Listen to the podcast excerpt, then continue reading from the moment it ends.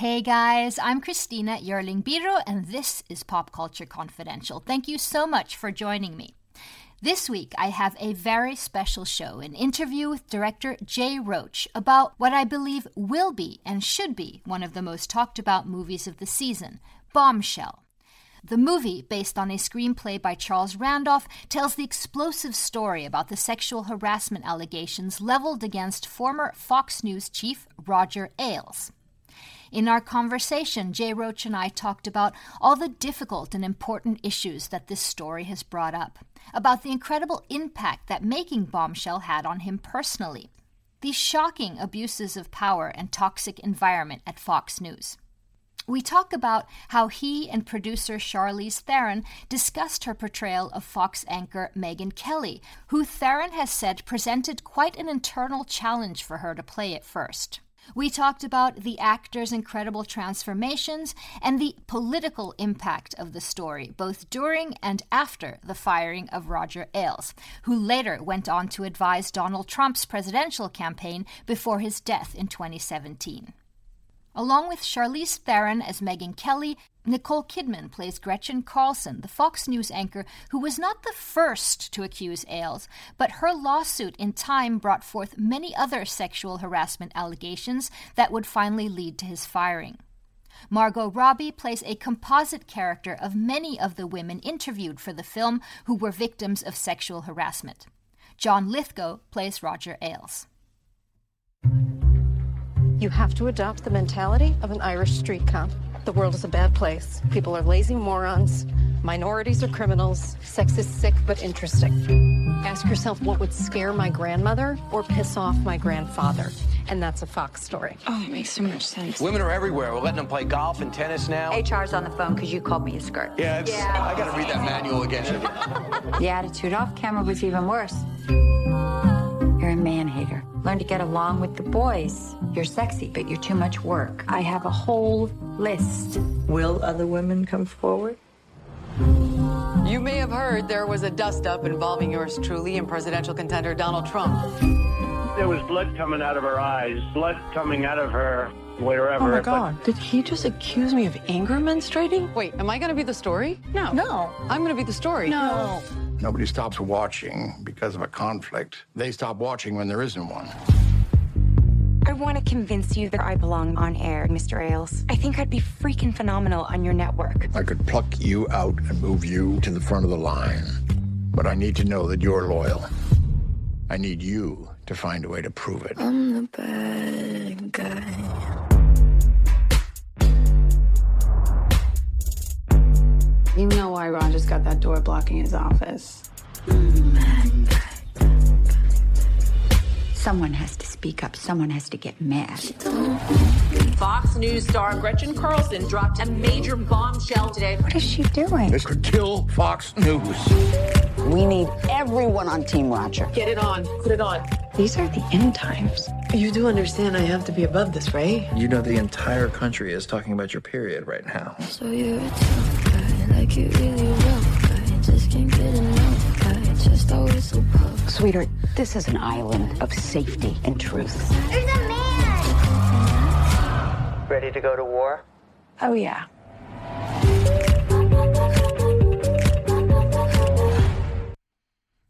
Jay Roach is a four time Emmy winning director whose career spans many genres. He directed comedies such as the Austin Powers movies and Meet the Fockers with Robert De Niro. He also produced Borat. He's behind the political HBO dramas Recount and Game Change, and in 2015 he directed Bryan Cranston to an Oscar nomination in Trumbo. Jay Roach, thank you so much for joining me. Uh, I'm really glad to talk to you. Thanks for the interest.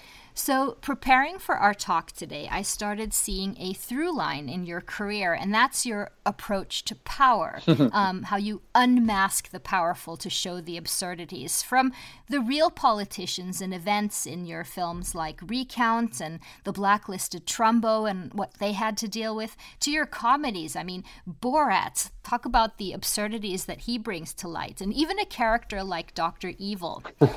Has the absurdities of power been a fascination for you, and how does Bombshell fit into this?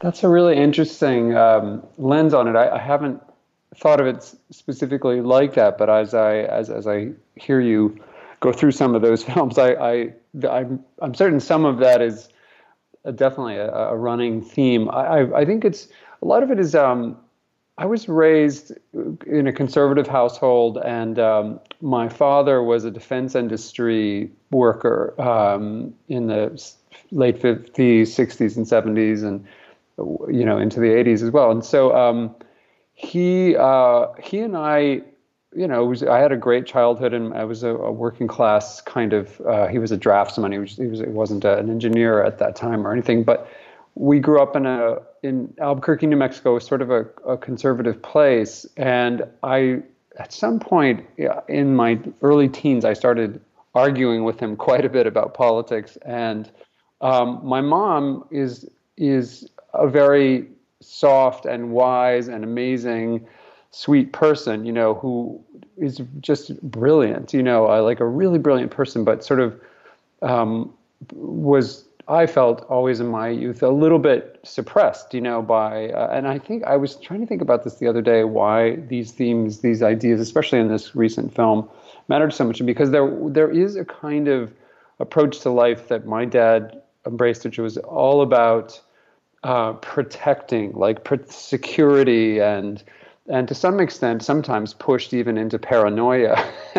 And my mom my mom was so much the opposite. It was open and friendly and and I I just I always gravitated to my mom's worldview, and, mm-hmm. and so it goes back that it's that basic that that, that there's a kind of uh, fear based, um, uh, I don't know, power oriented thing. When if you if you if you are driven by fear, then you need power to to protect yourself, you know, and um, and if I, I, think I've always Doctor Evil was a sort of it's a funny that you bring up Austin Powers movies because Doctor Evil was a, a, very exaggerated form of that, and even the look of the movie was designed to, you know, to uh, to, to heighten and, and reinforce the theme that he represented sort of fear and, and need for world domination to uh, to uh, to protect against this new idea of free love and and whatever threats to that his his idea of power. Right, and even I understand that. Uh, there any truth to that? Robert De Niro in Meet the Fox was sort of a, a loving recreation of your father. He was the spy. very much so. The the you know, and and I listen. I, I, my dad's still alive, and I love him very much, and we still um, argue about politics. You know, but but he there was a certain um, professional paranoia that that my dad had that went into um, De Niro's character, and also the secrecy uh, aspect. You know, everything had to be secret around our house. He had a top secret clearance, so he was always worried that somehow we would be surveilled. You know, way before way before the Koreans and the and the Russians uh, got so good at it, and the Chinese, I guess too. So he, um, yeah, I, I tried to let De Niro's character sort of reflect that. And the other thing I loved about it from a comedic standpoint is that De Niro's character, as great as a spy and human lie detector as he's supposed to be, he's almost always wrong. and, and, so uh, I, you know, I it's it's it's funny you tagged all that, and I I was I I didn't mean to take it just now in that conversation. I suddenly just occurred to me that I've it, it's the the roots of this go way back. It's so interesting, yeah, because I was there. Were, there was like a through line when you know when you when you're researching something, it's maybe easier to see than than you when mm. you're looking back. But has your father? Did he? What did he say about the De Niro character? Oh, he thought it was he thought it was funny. My my favorite thing that he liked about it was when my when I was young, my dad um, took us hunting quite a bit, and he would use these kind of military gestures. You know, when you're stalking around silently and you can't speak out loud, you use these hand signals to each other. Uh-huh. And that signal that De Niro uses, "I'm watching you," you know, when he put points two fingers to his eyes and then points at you, that came from my dad, who used to, uh, whenever we were misbehaving out while we were hunting, you know, he would just do, "I'm watching you," and uh, I, so my dad was, of course, flattered that I, uh, you know, uh, extracted some of his personal eccentricities and put them into the De Niro character. And I seem to hear you saying that you guys can really discuss politics because, as opposed to sort of the general zeitgeist now, discussion maybe is not what we're doing. More yeah. throwing blame and things. So that's interesting. We do, and you know, it is. There are interesting family reunions. You know, Thanksgiving and holidays are always uh, interesting times because a lot of my family are conservative and a lot of them aren't. And I, I grew up where there were heated, heated arguments about politics in our household, and and that was always actually I was. I, I look back. I think at the time it made me nervous and. Uh, there is a kind of anxiety dream uh, theme to my political films too. So, you know, but it, but it, looking back, I'm grateful that I lived in a household with so such a diverse range of political opinions, and and uh, you know, for a sort of waspy, you know, post depression Texas, my family was all from Texas. There was, you know, the, the stereotype of that is that people don't share their opinions and don't talk that much about it. But we, wow, there were some very heated, you know, arguments all the time. And I still, I still do, um, you know, have really tough, uh, interesting conversations with my dad. The, I, I, will say at at 82, he and I finally, at his age, 82, he and I finally have something in common because he is so interested in defense and and he actually got involved later in his life in training people for the CIA and the FBI to defend uh, nuclear facilities.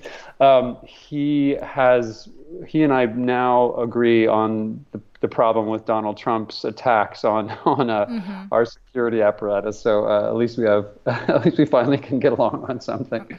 Now, does he watch Fox News? Oh yeah, mm-hmm. Uh, pretty pretty um, religiously, I would say. You know, it's on. It's there's a Margot Robbie's character talks about how in her family uh, the TVs all had the, the Fox logo burned into them until the, they started making them spin to save the TVs, you know, and that was definitely my family. Right. So yeah, and that's you know that's partly why I wanted to make the film.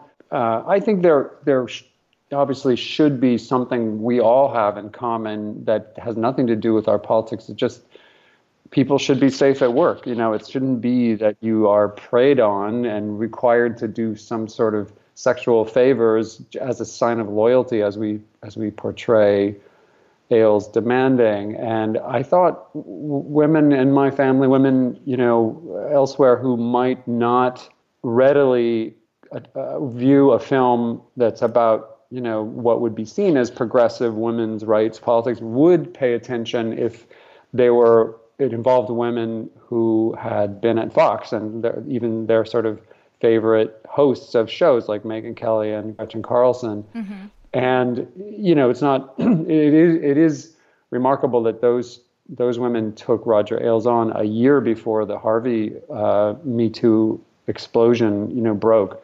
Um, so, and it, it has actually, it has already um, been parts of conversations around my house when I go visit them, uh, because it's. Um, I showed them some early cuts of it. My mom, especially, was really moved by it, you know, and I, I think she would have been otherwise too, but she, you know, because it was at Fox, she was more interested in talking about the issues. Well, tell me about how you see these power dynamics as they work in the in Fox News that you that I read that you called a cult. Well, I, I and I don't mean cult. I, I, there's a very specific aspect of it that's called. I don't think Fox News generally is a cult. I think Roger Ailes' thing was cult, culty. You know, there was a there's also an aspect of Roger uh, Roger Ailes' work and accomplishments at that at that corporation that are pretty amazing and how he built it up and became this very very powerful force. Um, and some of that was just pure media savvy and some of it actually also was his own personal charisma. I talked to many people on the on the left too not just the right who found roger to be extremely funny smart.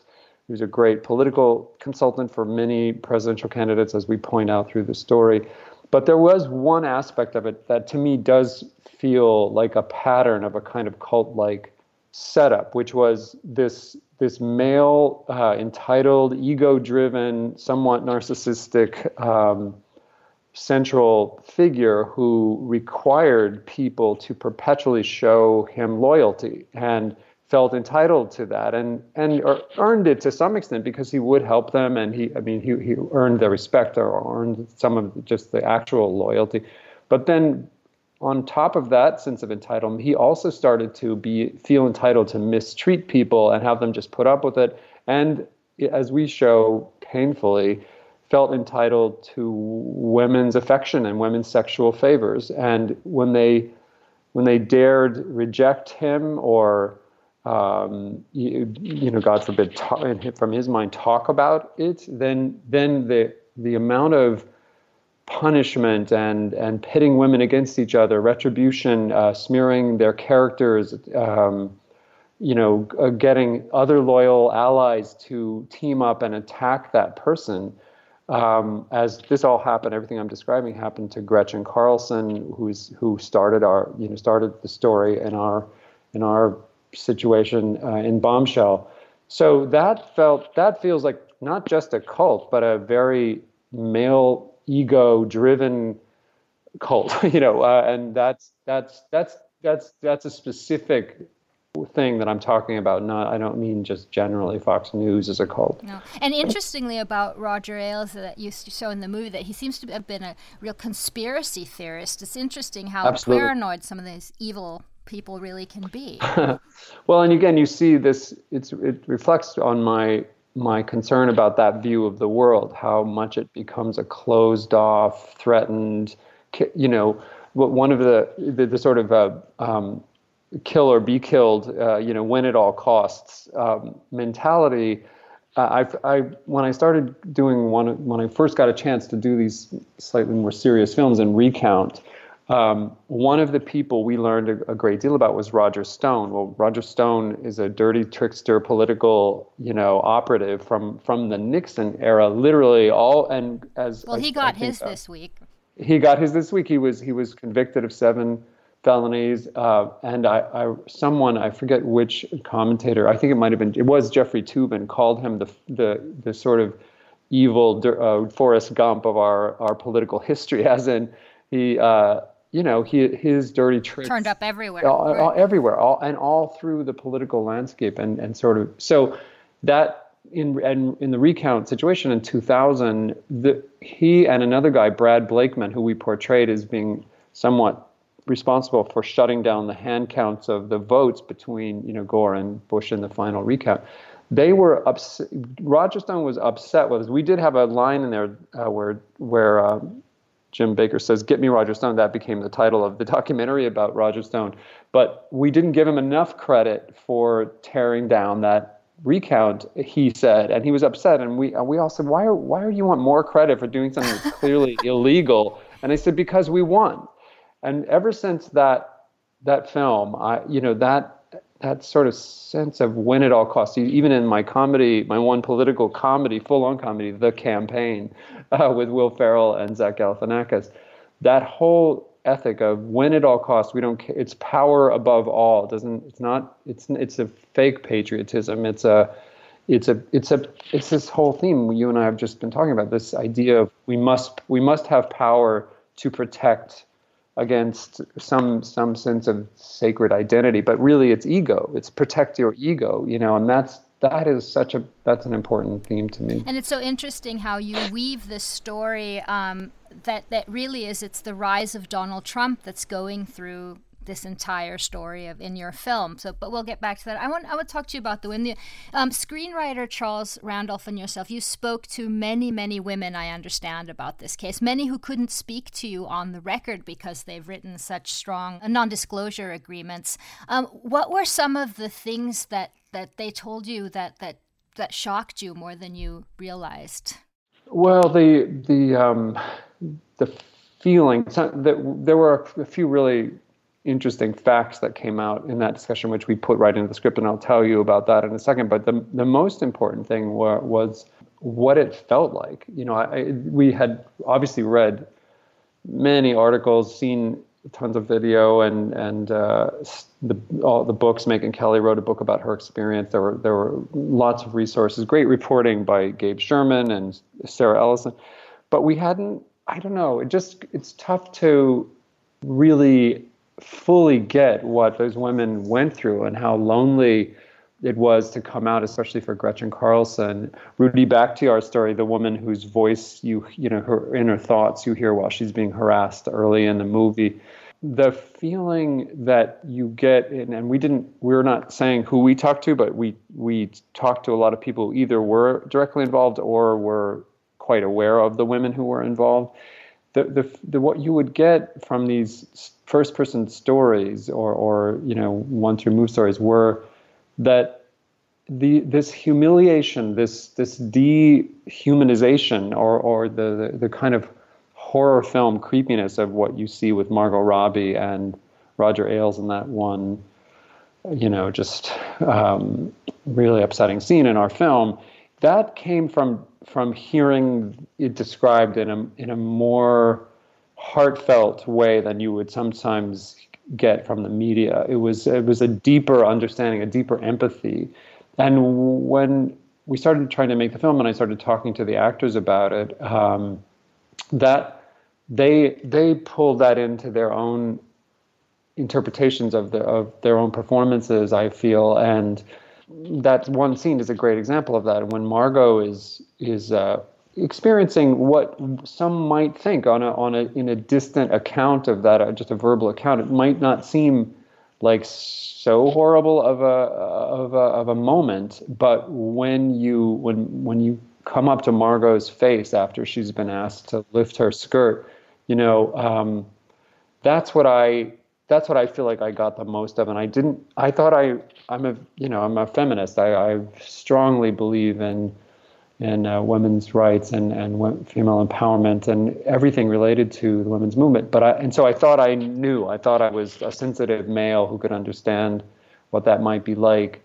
And I, my understanding went so much deeper as I watched Margot do that, as I've talked to many, many people, both in the research phase, but also we had many women come up to us after we screened the film a lot in post production just to, to get reactions and talk about it. And I always have long conversations with big groups of people after the film is shown. And we, you know, what we gathered from all of that uh, discussion was, yeah, just it, surpri- it surprised me how how much worse it is than you can possibly imagine as a man, and that uh, that was that was important. And the the the the fact thing that we the one great ad that we got out of out of the story was that we had in the script Charles had written that the Murdochs themselves had helped Megyn gather the names of women who could might who might come forward with stories about Roger during the the uh, outside investigation after Gretchen sues,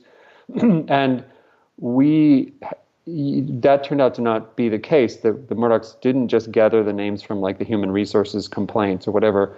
The names were actually collected by um, Uh, a woman who worked in the weather department and the weather lady, you know, and we were able to, we found that out right as we were about to shoot that scene where Megyn comes and says, I have a list, I got a list. And they say, where did you, get, where did you get these names? And she said, the weather lady, the, you know, everyone confides in her. Nobody in weather wants your job. And that, that moment came from from talking to multiple people who had heard this the story of the weather lady and then and it ended up and she was working at Fox so we couldn't reveal which weather lady she was still there when we were shooting, but then she wrote a book uh, and and, and uh, released that during post production uh, called. Was, her name is Janice Dean, and the book is um, mostly sunny. I think is the title of it, and uh, she. So we were able to in post production to put her name in using oh, wow. um, off-camera dialogue. You should. The, the, makeup lady says you should go see the weather lady. You should go see Janice and weather. And so we got to credit her for doing this incredibly, uh, you know, somewhat risky thing at the time. No, women weren't. This was a year before Harvey again, and so these yeah, women the bravery all, is incredible. Yeah, yeah, absolutely. I mean, I after you know with this movie, with um, you know the New York Times reporting and Catch and Kill, and I mean it, it's not. Yeah. I'm. I, it's just this overwhelming feeling of it that this isn't I mean, this is really scary stuff. I mean, and the thing about the thing about I think that works so well in your movie is that this is not about the sex for the women. It, it, it's about the work, and it's such a heartbreaking abuse of power. Yes. And I, I, I thought a lot, which I Absolutely haven't right. I haven't thought so Mhm. much about this before until I watched this. Is that it's really the same language that you would use in um, in sort of a domestic abuse. That horrible question, why didn't you just Mm. leave him? Um, I mean, Yes. Megyn Kelly says it herself. You know, I liked him. It's a complex issue uh, of of getting into the net and then suddenly being abused there. And I thought Yeah. that was very, very well portrayed. Oh well, that's you know that's that's just really good writing by Charles. I have to credit him for he had this idea of having three women at very different um, phases in the in the way they're facing the power situation. You're absolutely right. It's so little about sex. Uh, it's much more about power and control and and uh, sort of both stripping the women of their rights, but also then trying to puppeteer them or or you know make them conform to his his plans. You know whatever they are, uh, and some of them are very creepy plans. But the but Charles had this idea of having three different women at very different phases, very different levels of access to to, to allies or tools to help in the battle for their survival. You know, very, Mhm. very different class distinction. Um, Megyn Kelly is the star, and we start with the Trump thing, as you say. There's an, such a singularity and overlap of Trump's rise to power and this this exposure of this abuse of power by by Roger Ailes, who's you know I, not ironically, but is also boosting Donald Trump, another person whose ego drives this this misogyny, you know, and the sense of entitlement. So Megyn has power in that she's a rising star, and she was abused ten years. She was harassed ten years earlier, but she found a way to break free enough, and then still uh, benefit from Rogers promoting her to time after time. Every time she would take a break to have kids or something, she'd come back and have a bigger job. So she did have a very complicated relationship with him, which is partly why it took her a while to to speak up as we portray in the film. Gretchen Carlson sues, and she write she right you know within a certain amount of time, within a couple weeks, as we show towards the end of the film, gets her settlement because she has great lawyers.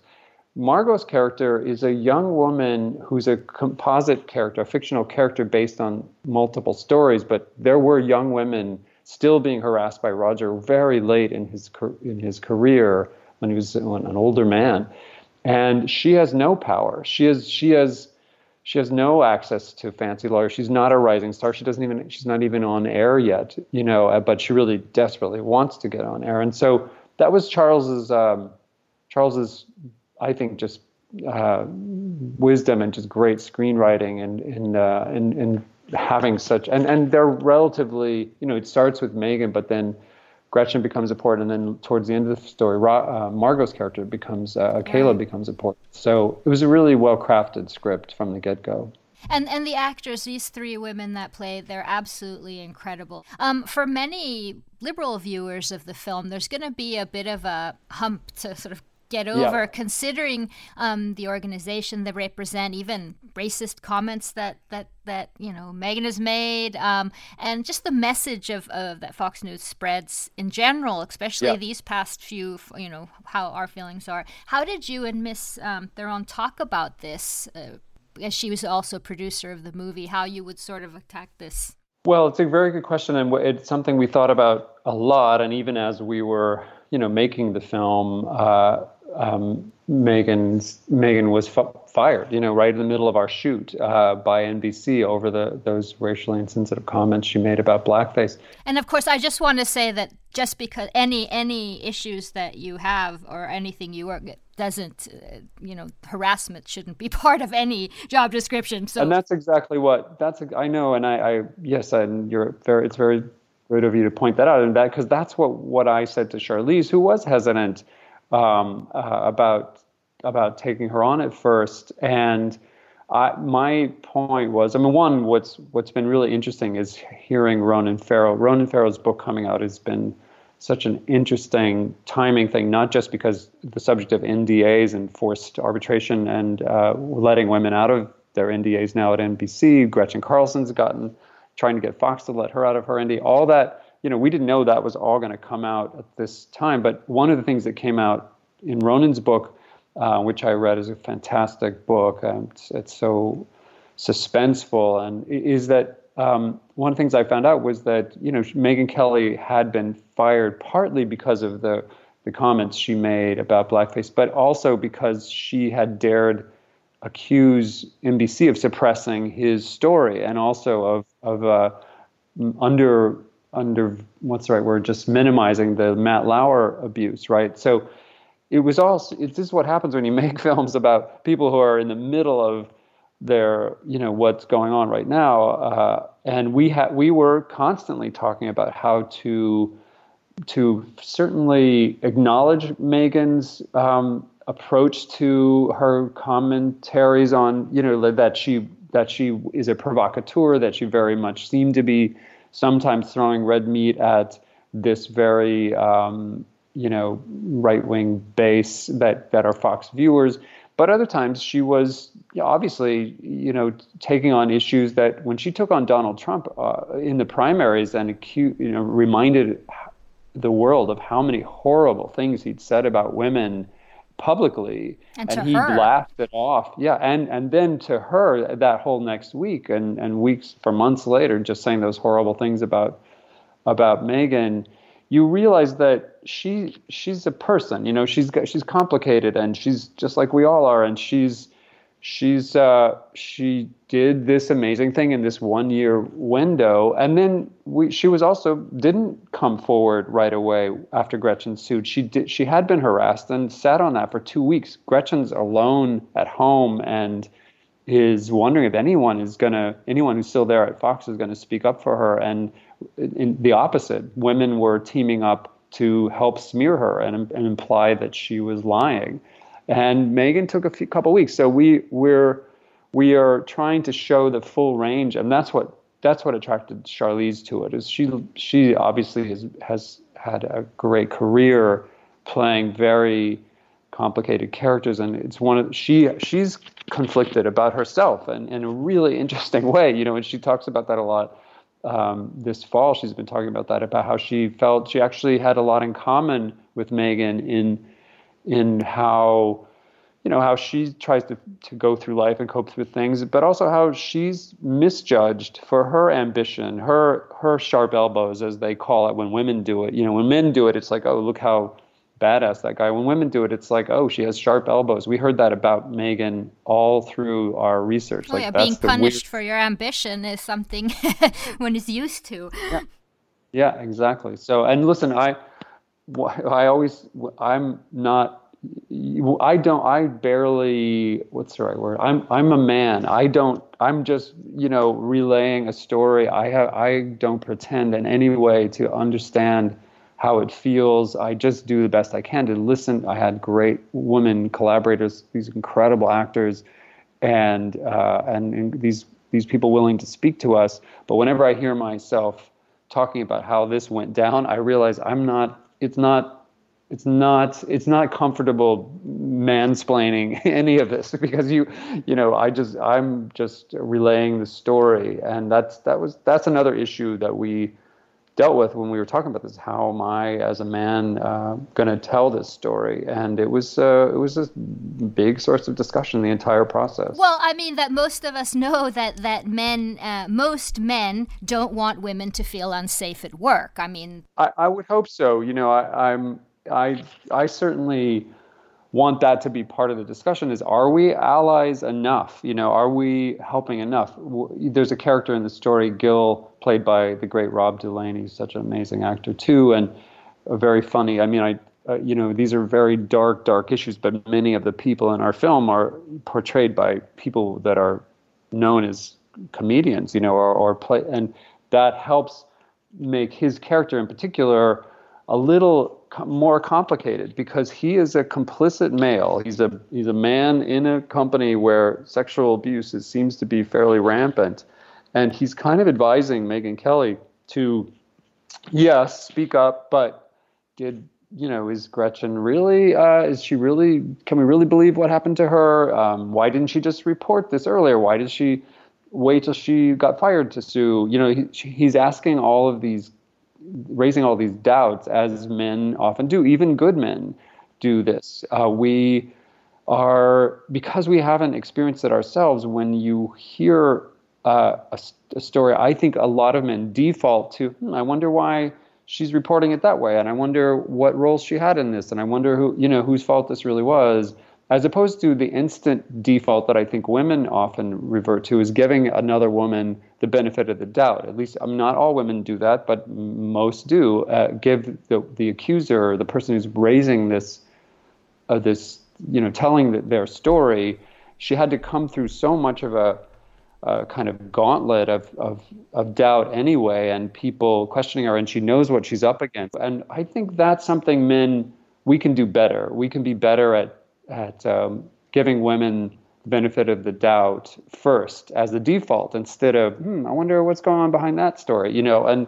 I just think that's a that's a way that I hope gets talked about, you know. And G- Gil's character is is a, to me a cautionary tale of what that what that kind of uh, cowardice. To be honest, it's a kind of cowardice we all, and I'm I include myself. I'm in an industry where evidently this goes on a lot more than any of us are paying attention to you know and it's it we can uh, you know we can just be a bet a, a little more of a part of the solution if we are a little braver about you know speaking up for women and also believing them when they first come out and and getting involved you know. I think that's I think that's what I, I hope that the film is part of that conversation. You've worked with a few uh, men who, after working with them, have there's been allegations. Yeah. Um, Kevin Spacey, for example, um, Louis C.K. And and I'm what you've said um, afterwards is that you had no idea. You, you you didn't see any bad after working on this movie and, and saying what you're saying now.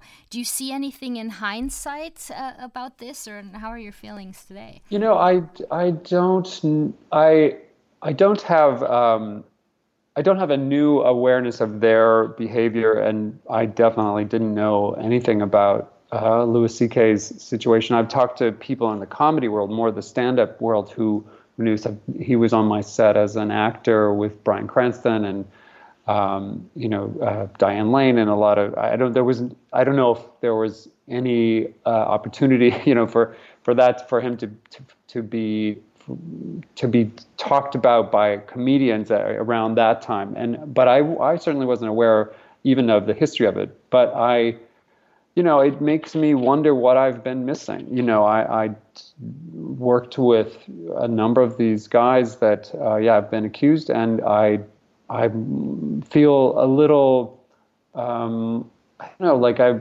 like I think there might be a kind of blind spot thing again that's also part of that that unintentional complicity that you're not you're just not paying attention to it enough. I don't know if I if I could have I don't know what I would have had to do to find out about that behavior, um, but I didn't know about it, and even that makes me nervous. You know that I that I, I, I there was one event that happened um, on one of my films where I heard months later that a, one of our one of our staff, our AD staff, you know, had been uh, trying to hit on a, a, a, young woman PA, you know, and uh, and I was like, why? How did I not find out about that? And um, you know, she, she, the behavior was reported up through the DGA. I don't actually um, know what the final resolution was, but it was it's that kind of thing. And and nowadays, if that happened, I think all of us would be a lot more aggressive in tracking that down. What happened? Who who's you know, and making sure that it that everyone was safe. We we started our film, you know, and again, it was we were all so sensitized to it because we had to be. So it wasn't some incredible, uh, you know, um, what's the right word? Sort of nobility in doing it. We but we had we had uh, sexual harassment um, people come and talk to our whole crew in the mm. beginning of this process, and um, it was a very even that was you know wow we were we are just now doing this at this level we'd always had the talks but they were kind of the lawyerly version of just kind of ass covering uh, you know hey we've done our due diligence and and warning you about you know how to treat people, but it was it never felt like it was truly ins- inspirational. So we had a woman come in who was really an expert in the field, and it was not just uh, helpful in terms of knowing you know where some of especially for men where some of our blind spots were, might be but it was also just inspirational like let's just be better to each other as human beings what you know and that that that that you you know that that didn't hadn't started on our films earlier you know was was um, I, I, was talking to Susanna Grant I recently I did an interview around the series Unbelievable um, and she was you know talking about how you know sort of asking the same questions of how you know, as a director, how you change, how you see your set today after all this, how you think. And she was saying that one of the things they did was that afterwards they heard that even on their production there had been a few incidents where someone had felt mm. uncomfortable. Mm. So what they did was they did interviews with these people, actually asking the question, "Why didn't you tell us?" Mm, wow. So that so that the so that they could learn what why that openness what was the yeah. who was afraid of who how could they create sort of a through line of, of fear? Because and i mean the simple answer is probably i don't want to lose my job but that the feeling that yeah. you won't lose your job would permeate. Anyway. I'm, I'm glad to hear that. I, I, that's a really great idea. People should try to figure out what what was what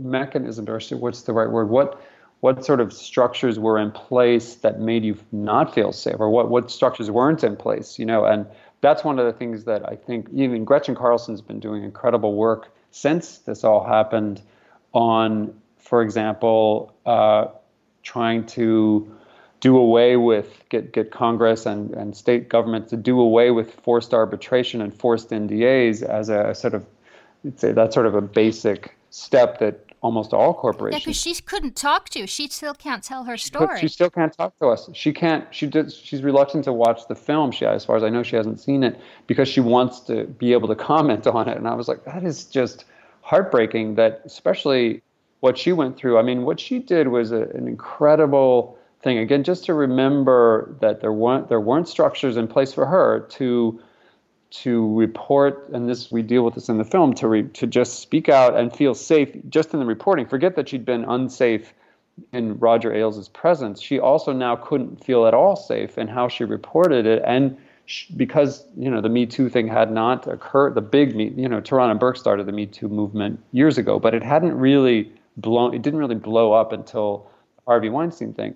The news broke so on the Harvey thing, and so that um, that that she took on one of the most powerful titans in, in corporate world, not just media, uh, and did it alone and had to sit there wondering why why her colleagues weren't supporting her. That I mean, the the courage, you know, just so she's been. A, I think her work in trying, you know, to she not only went through all that, she couldn't tell any other, she couldn't warn other women about it after that, really, and that's that's a great example of e- not easy change, but important change that's not that it doesn't seem like it would be that difficult to accomplish. And she's she's had trouble getting Congress to to. There's been some bipartisan support on this uh, forced arbitration thing, and it looks like you know with all these conversations with NBC letting the, those accusers out of it, with maybe Fox will let her out. It's right at the surface of what's going on, and I really credit Gretchen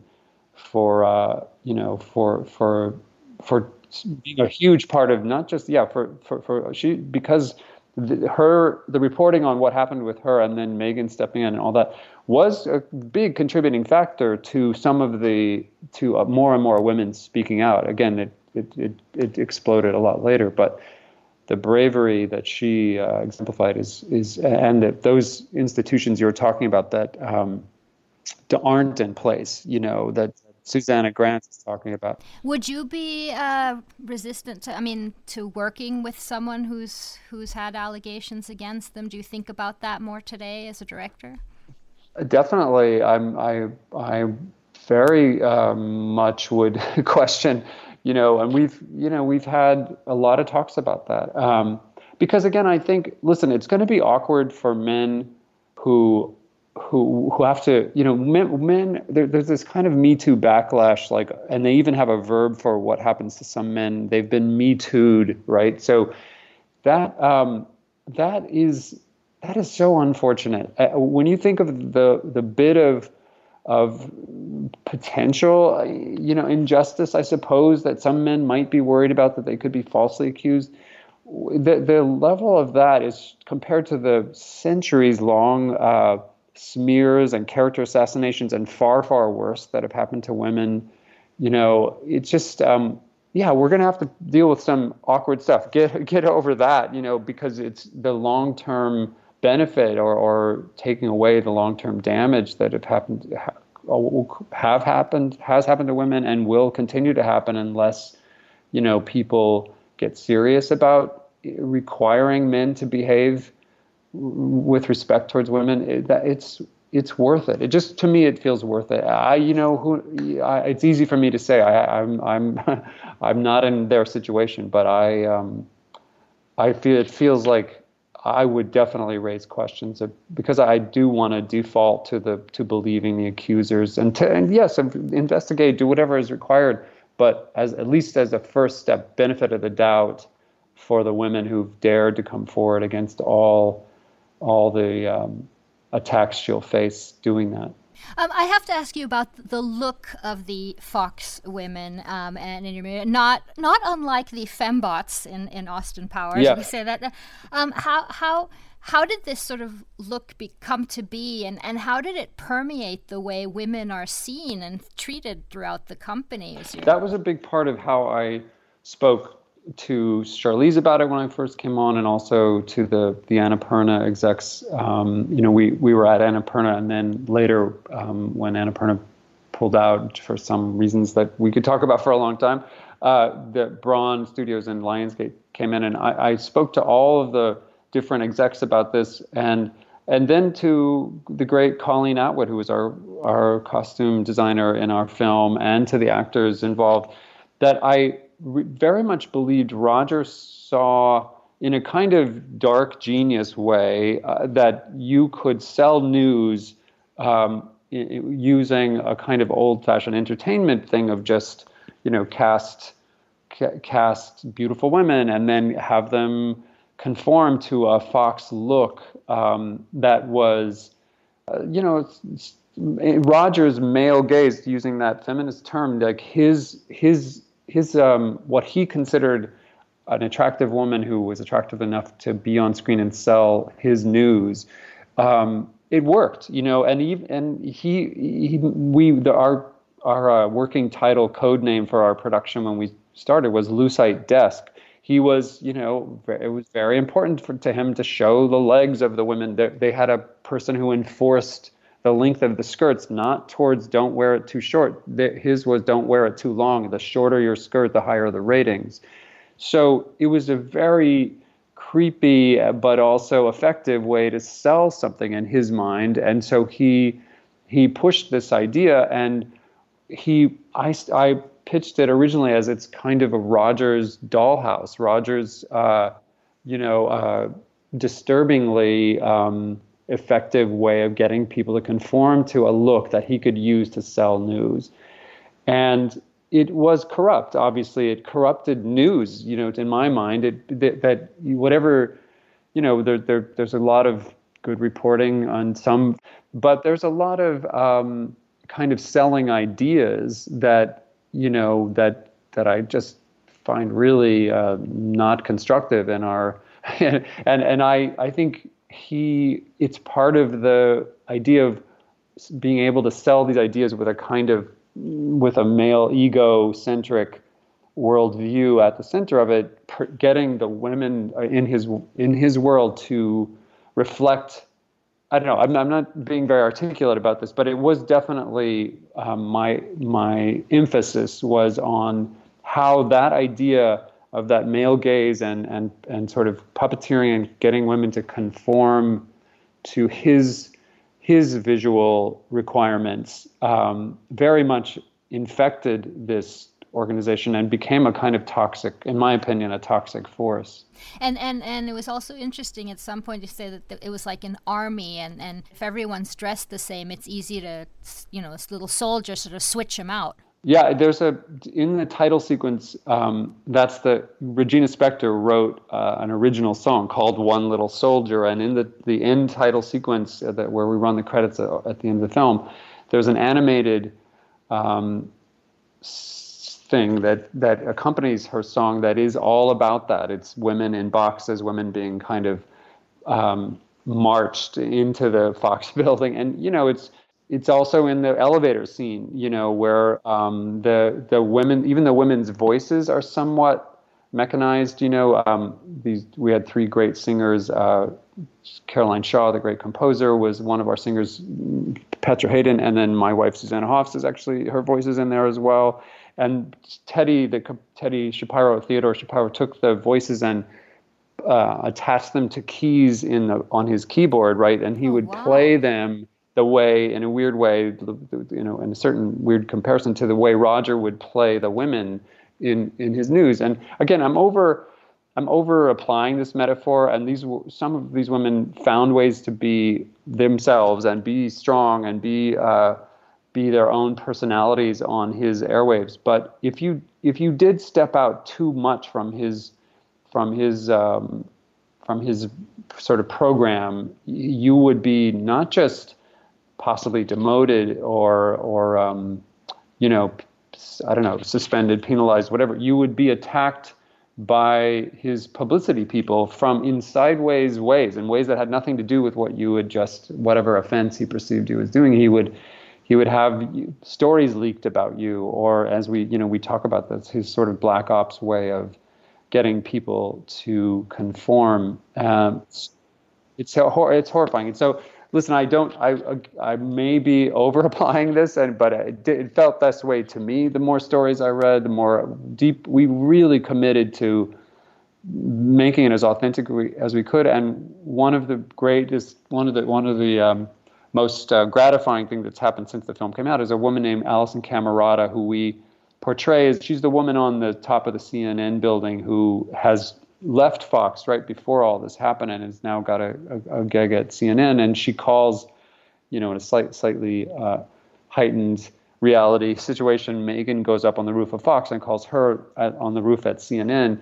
Well, that woman is now, you know, at did a, you know, is at CNN. She she ran Alisyn Camerota ran our Q and A in New York, and she said it was so close to what she remembered that she was feeling a kind of PTSD. Um, she was harassed by Roger. She she um, conf- sort of confirmed and authenticated this whole idea of what I'm talking about of how Roger uh, required women to conform and, and be and and he manipulated people this way. So, I you know I that to me said we got close to what it was really like. Um, and and you do the best you can. You never know. We couldn't go back in time, but we we sure tried through all the stories we heard. And I just have to mention, um, not the look of the, but the makeup in general of the actors looking like their counterparts. His name is the Ka- Kazuhiro. He must yeah. be some kind of wizard, not to be one of your par- oh, paranoid characters, but let's hope it doesn't get into the wrong hands. I've never seen anything like the the likeness that he has done with the people in this movie.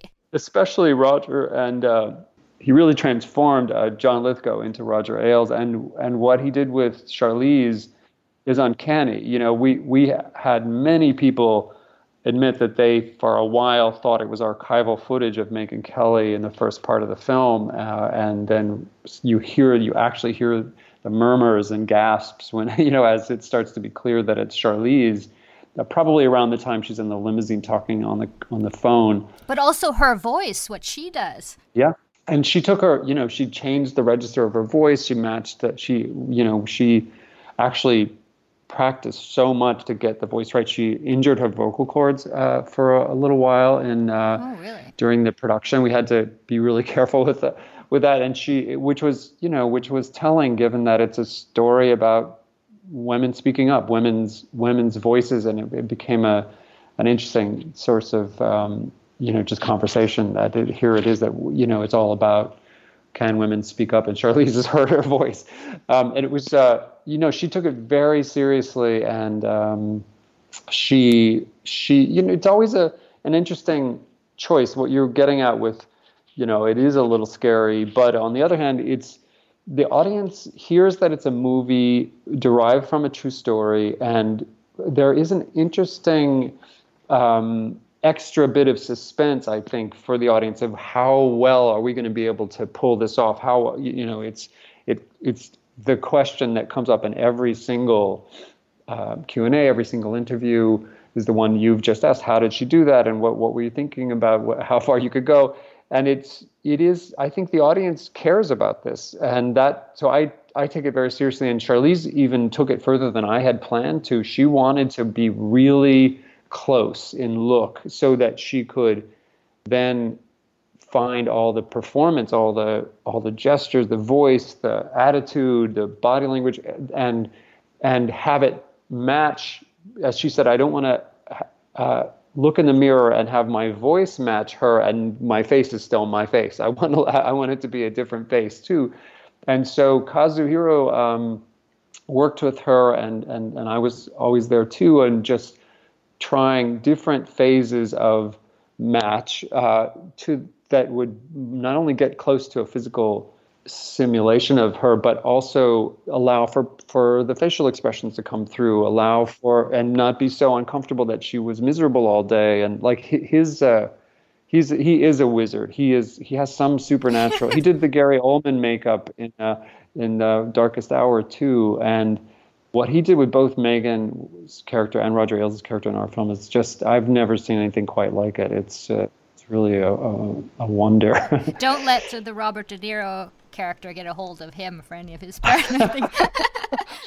I'm not going to take much of your time, and I hope this is not out of bounds, but I just have to say that I really, really, really am a fan of your wife from my whole life oh. and from the Bangles and from her solo career and, and collaborations. And I oh, was okay. just wondering, I mean, this is a, a an artist and a talent who who must have been in an in, in a music industry when, when they were coming up yes. as a girls band. I cannot I don't know anything, but I'm just sort of guessing that this must have been. She must have oh. some stories about how this it was for her to, you know, show her power she and does, ambition. and she does, um, and her involvement in this project is hard to to um, measure. It's just been she's been so important to me in the process. She had so many stories. Some some of her close friends have had stories. She's close friends with Rosanna Arquette, for example, mm-hmm. whose whose harrowing experiences are described so excruciatingly in in both books. Really, both uh,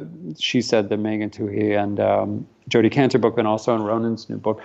Um, you know, so we we have a lot of friends who've told us a lot of stories, and but my wife's own sort of connection to this to the script when she for I always run everything past her, but her connection to that script was so instant and visceral and and passionate. And then every single cut of the movie she watched, she halfway through, you know, just becomes very very emotional. And she also helped me think through. We tried we tried many different versions of the beginning and the ending, and the beginning and the ending of the film are very different from what was originally scripted. And uh, she go she goes to every one of the screenings. I we screened it.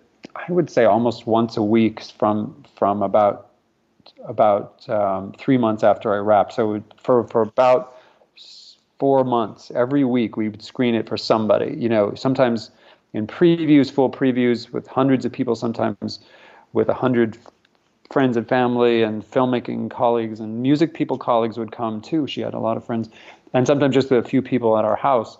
And every time Susanna was there and would get deeply involved in the conversations, um, you know, and it was, I don't know, it was so important to me to, to have your most, your best friend, your most intimate partner um, share an empathy for what these women were going through and to translate it to me, if you will, as because I don't, I haven't experienced it. It was everything, and it was really important to, to me. It was really symbolic and cool that when Teddy Shapiro was trying to come up with the music, um, Susanna had built a relationship with a woman named Petra Haden, who uh, has actually done whole albums where she uses just her voice. Like she did, she did a recreation of the Who, a Who album, you know, just with her voice. And she did other albums where she did movie scores with just her voice. So when Teddy and I were talking about this way before we even started shooting about what would the sound of this movie be, given that it's a, a story about women's voices, you know, it's kind of a on the nose idea. Well, let's just see how could we orchestrate a huge hunk of the score with just voices. What would that be like? And so we brought Susanna and Petra into the studio, and they did those voices. You know, ha ha ha ah, that stuff from the uh, right. from the elevator, that kind of Philip Glass stuff. And he then, as I said, assigned it to keys and kind of turned it into this somewhat robotic, but also very haunting and very emotional. And the very the very last cue is just like a, a tribal thing in the in the very last cue in the credits, this shrieking, great power, amazing, you know, stuff, and that that all came out of these discussions, you know, and Sue was part of it. Sue and Petra, Petra's music was a big part of our influence, but it was Sue and Petra perform at Largo all the time now, and um, so anyway, I just my wife's involvement is just it's just was huge in this in this project. She's been she's definitely my secret. She you know I thanked her at the end of the story, but I wish there was some other credit for what she did. Uh, and she, you know um, it, she was a big big part of this. So I really appreciate you bringing her up. That's amazing. Finally, um, I just want to say, I mean, how you're feeling in general about about you know the future. I mean, as you probably were too, watching Ambassador Yovanovitch on the hearings and, and sort of what oh, women sure. speaking out in all sort of general aspects of politics and the Trump administration and Foxes. How are you feeling in general? Um, it's it's a mixed feeling. I think, um, and and I tried to get at this at the end of with the end of our film. There's there's not a there's not there, there's hope. You know, there, it's definitely a hopeful time. The that that we're talking about this film, that this film got made, that that it comes out about the time that Ronan Farrow's book and and um, and she said also comes out.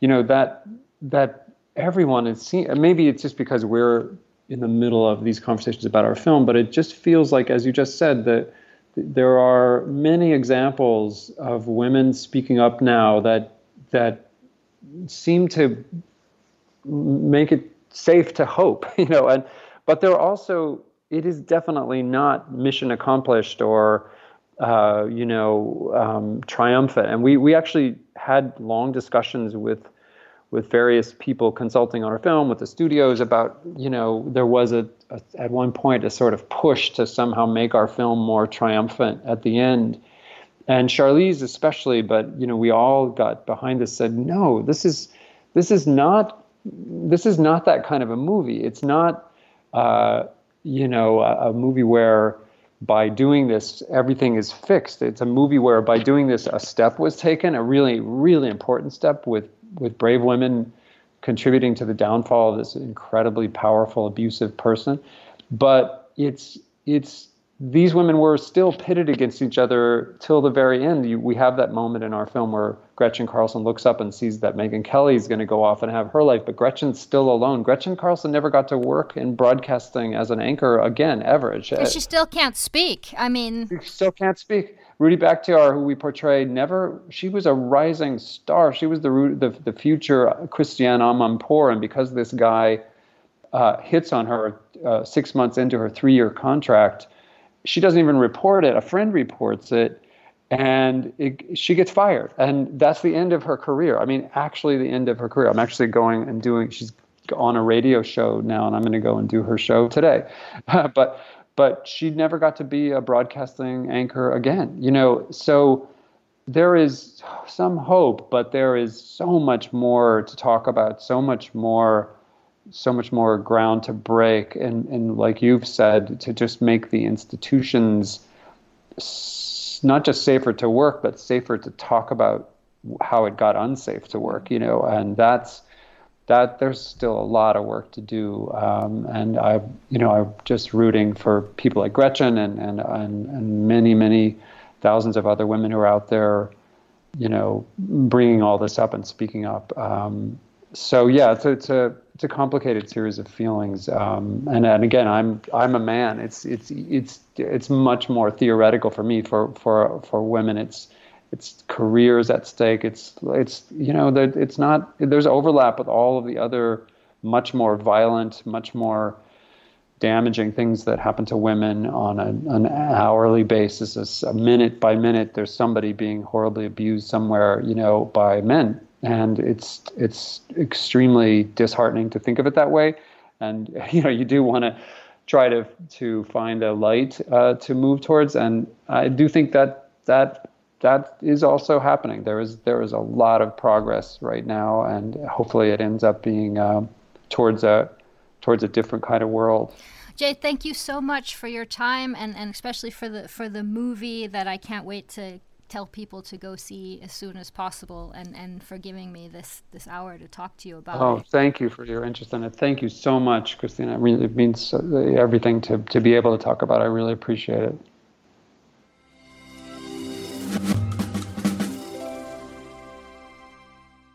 Thank you so much to director Jay Roach. Bombshell premieres in December. Do not miss it.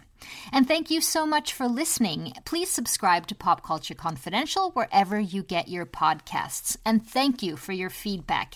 And if you have a second, please leave me a rating and a comment. It really helps others to find us. This show was edited by the great Julia Scott, and I'm Christina Yerling Biro. Thank you so much for listening.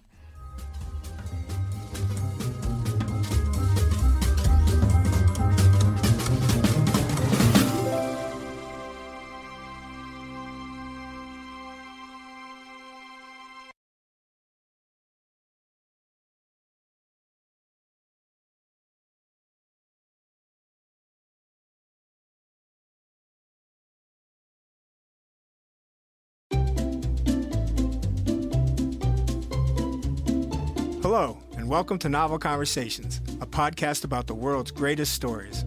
I'm your host, Frank Lavallo, and for each episode of Novel Conversations, I talk to two readers about one book. And together, we summarize the story for you. We introduce you to the characters, we tell you what happens to them, and we read from the book along the way. So if you love hearing a good story, you're in the right place. Our ninth season is coming this fall. Tune in to hear from some of the all time great authors Charles Dickens, Jules Verne, F. Scott Fitzgerald, and more. Subscribe to Novel Conversations wherever you listen to podcasts.